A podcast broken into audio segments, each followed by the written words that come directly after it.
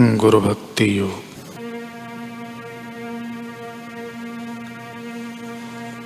जिसने गुरु किए हैं, वह उपनिषदों में वर्णित ब्रह्म को जानता है।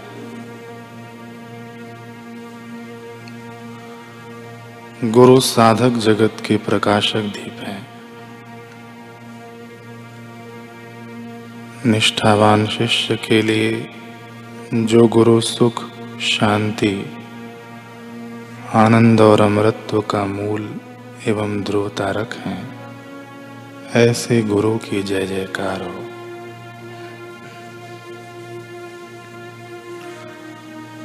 आपके गुरु अथवा योग सिखाने वाले आचार्य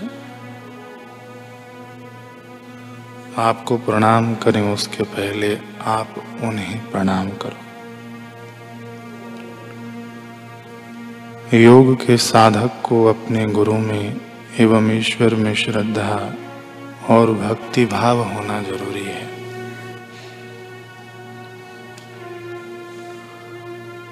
उसे गुरु के उपदेश में एवं पवित्र शास्त्रों में श्रद्धा होना ज़रूरी है।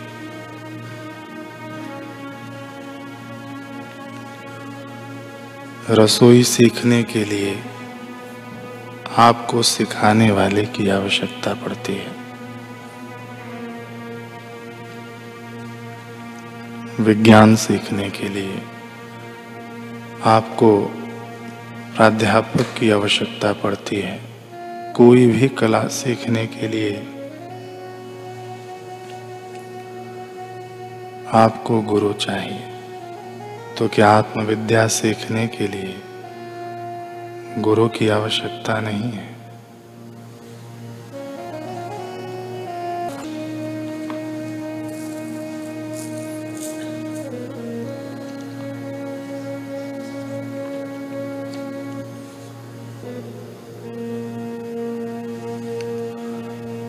जिस शिष्य को गुरु के वचनों में श्रद्धा विश्वास और सद्भावना होती है।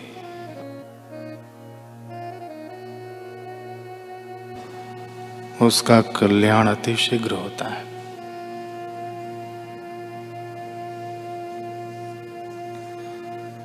महापुरुषों के अनुभव का यह वचन जिनके जीवन का अंग बनता है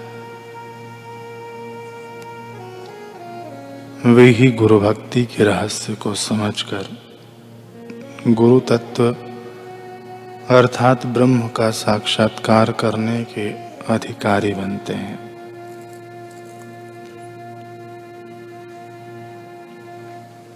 हमारे शास्त्र इस बात के साक्षी हैं। ऐसे ही एक सतशिष्य हो गए श्री नारायण देवाचार्य। उनकी अपने गुरु श्री हरिवंश देवाचार्य के प्रति अद्भुत निष्ठा थी।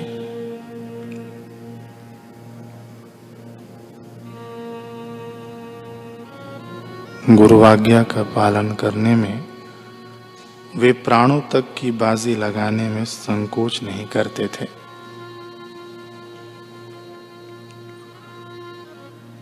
उनके गुरुदेव की आज्ञा थी कि सब प्राणियों में सर्वेश्वर प्रभु का अधिष्ठान जान सबसे प्रेम करना। भय किसी से न करना, वैर किसी से न करना।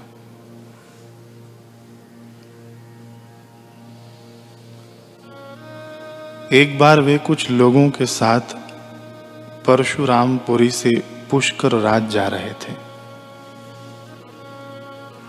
मार में सिंह के दहाड़ने की आवाज़ सुनाई दी। साथी भाग खड़े हुए, पर नारायण देवाचार्य गुरु वाक्य में निष्ठा रखते थे।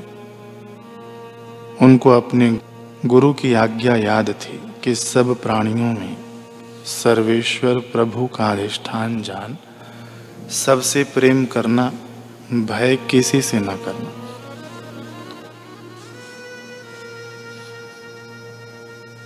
इसलिए सिंह में भी सच्चिदानंद स्वरूप अपने परमेश्वर, सर्वेश्वर के ही भाव में थे।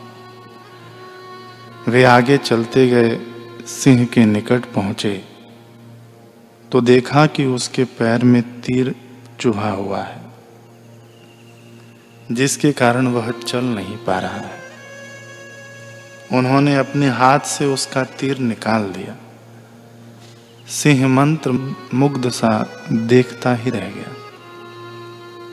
नारायण देवाचार्य ने उसके सिर पर हाथ फेर के पुचकारा, पात्र में जल लेकर उसके ऊपर छिड़का और श्री सर्वेश्वर श्री सर्वेश्वर कहते आगे चल दिए मार्ग में कुछ शिकारी मिले। बोले, महाराज, इधर तो एक सिंह अभी गया है, जिसे हमने तीर मारकर घायल कर दिया। आप उससे कैसे बच निकले? शिकारियों को इस पर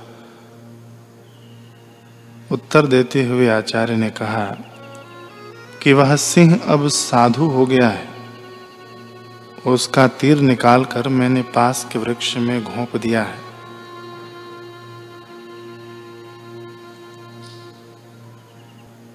इस बात पर शिकारियों को विश्वास नहीं हुआ। पर आगे जाकर जब उन्होंने तीर को वृक्ष में लगा देखा तो उनके आश्चर्य का ठिकाना न रहा। वे लौट कर आए और आचार्य जी के चरणों में गिर क्षमा प्रार्थना की तथा हिंसा वृत्ति त्याग देने का वचन भी दिया।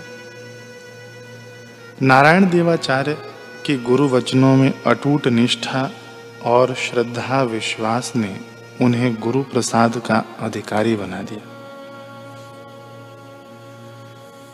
उन्होंने गुरु की कृपा से आत्म प्रसाद तो पाया ही। साथ ही गुरु का बाह्य उत्तराधिकार भी पाया। और आगे चलकर निम्बारकाचार्य पीठाधीश हुए। गुरु नानक देव जी कहते हैं कि गुरु का उपदेश सुनने से सत्य, संतोष और दिव्य ज्ञान प्राप्त होता है। सारे दुख और पाप नष्ट हो जाते हैं। मनुष्य यह जान जाते जान जाते हैं कि धार्मिक तथा सांसारिक क्षेत्रों का नेता एक साथ कैसे बना जाता है। गुरु का उपदेश सुनने से अंधे को भी रास्ता सूझ जाता। है गुरु का उपदेश सुनने से शिव, ब्रह्मा और इंद्र की दशा का असली पता लग जाता है। और मंद बुद्धि की भी प्रशंसा होने लगती है। इससे शास्त्रों, स्मृतियों और वेदों की वास्तविकता का ज्ञान हो जाता है। संत दादू दयाल जी कहते हैं कि ना घर रहा, न बन गया। न कुछ किया कलेश, दादू मन ही मन मिलिया सतगुरु के उपदेश। न मैं घर में रहा, न वचन में, न वन में जाना पड़ा, और न कठिन तपस्या करनी पड़ी। सदगुरु के सत्संग को सुनने और जीवन में उतारने से हृदय में ही हृदयेश्वर परमात्मा का अनुभव हो गया।